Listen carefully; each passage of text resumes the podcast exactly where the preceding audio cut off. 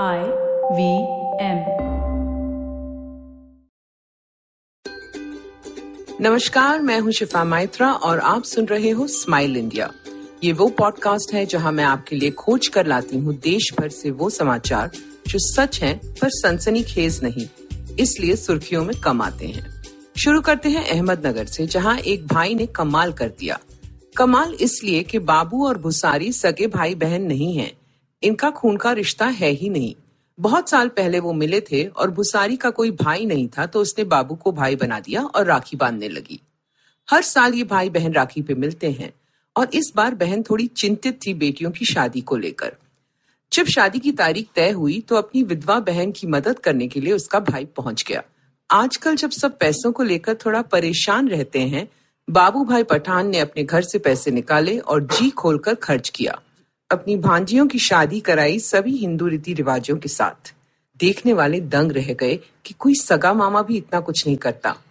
जब लोग तारीफ करने लगे तो बाबू ने मुस्कुरा के कहा, मैंने तो सिर्फ अपना फर्ज निभाया। भगवान भला करे ऐसे लोगों का जो इंसानियत को इतना ऊंचा दर्जा देते हैं। अब मैं बताती हूँ कैसे कुछ लोगों ने आराम पाया देश के अलग अलग कोनों में सिर्फ एक बदलाव लाकर। जहाँ हर तरफ बात चल रही थी बढ़ते बिजली के बिलों की, कुछ लोग बिल्कुल सुकून से बैठे थे। उनका तो बहुत कम बिल आया है, जबकि उनके यहाँ भी सब लोग घर पे थे, गर्मी में एसी चल रहे थे। इसका कारण है सूर्य ऊर्जा। उनकी छत पे सोलर पैनल्स लगी हुई हैं, जिससे बिजली का बिल घटता तो है और कार्बन फुटप्रिंट कम होने के कारण सरकार उन्हें पैसे देती है। हाँ, पैनल्स लगवाने में कुछ खर्च होता है, पर बिल इतने कम हो जाते हैं कि फायदा ही होता है। रेल विभाग ने कुछ गाड़ियों के छत पे पैनल लगवाए और अब ट्रेन पे खर्च कम हो गए। वहाँ लद्दाख के पहाड़ी इलाकों में बच्चे ऑनलाइन पढ़ाई नहीं कर पा रहे थे क्योंकि बिजली सिर्फ 3 घंटों के लिए आती थी, और वो भी रात को। एक संस्था ने फिर सोलर एनर्जी का सोचा और स्कूलों में बिजली आने लगी। अब टैबलेट कंप्यूटर्स पे टीचर आकर पाठ डाल देती है और साथ ही परीक्षा के सवाल। छात्र हफ्ते में 1 बार आते हैं और ये कंप्यूटर घर ले जाते हैं। मैं तो कहती हूँ जहां भी हो सके छत पे पैनल लगवा लो, सूर्य देवता बड़े दयालु हैं। शबीना खान 14 साल की होनहार छात्र थी मुंबई के होली स्टार इंग्लिश स्कूल की। लॉकडाउन में अचानक वो बीमार पड़ी और कुछ ही दिनों में चल बसी। घर वाले तो परेशान थे ही, पर साथ ही स्कूल के बाकी छात्र और टीचर्स भी बेहद उदास थे। कोई उसकी काबिलियत की बात करता तो कोई उसके अच्छे स्वभाव की। फिर माता पिता को बताया गया कि स्कूल ने निर्णय लिया है शबीना की याद में एक स्कॉलरशिप शुरू करने की। हर साल किसी पिछड़े वर्ग की लायक लड़की की फीस माफ की जाएगी जब तक वो स्कूल में पढ़े, तो शबीना का नाम अमर रहेगा और यहीं किसी शालिनी या शबनम के सपनों को उड़ान मिलेगी। कितना खूबसूरत तरीका है किसी को याद रखने का। अब इस आर्किटेक्ट का किस्सा सुनो। 28 साल की रिया शाह पली बड़ी थी गुजरात के एक गाँव में और इसीलिए उसे प्रकृति से बहुत लगाव है। वो आर्किटेक्चर पढ़ना चाहती थी तो मुंबई आकर पढ़ाई की। उसकी दिलचस्पी थी उन चीजों में जो प्रकृति को ध्यान में रखकर बनी हों। आगे की पढ़ाई उसने विश्व प्रसिद्ध हार्वर्ड यूनिवर्सिटी से की। लौटकर अपना कारोबार शुरू किया ही था कि लॉकडाउन हो गया। परिवार के पास गांव लौट आई रिया और देश भर में हो रही पीड़ा से परेशान थी। उसके पिता का कागज और गत्ते का कारोबार है, तो उसने सोचा आसानी से मिलने वाली चीजों से कुछ बनाती हूँ।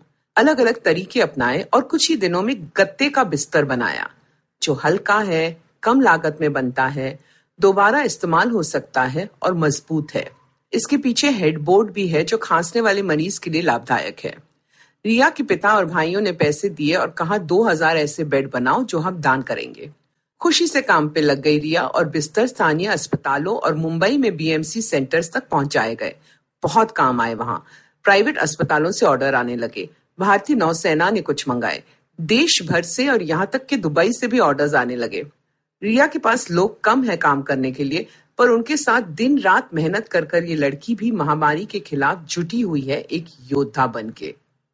अब मेरे जाने से पहले कुछ सुझाव आपके लिए।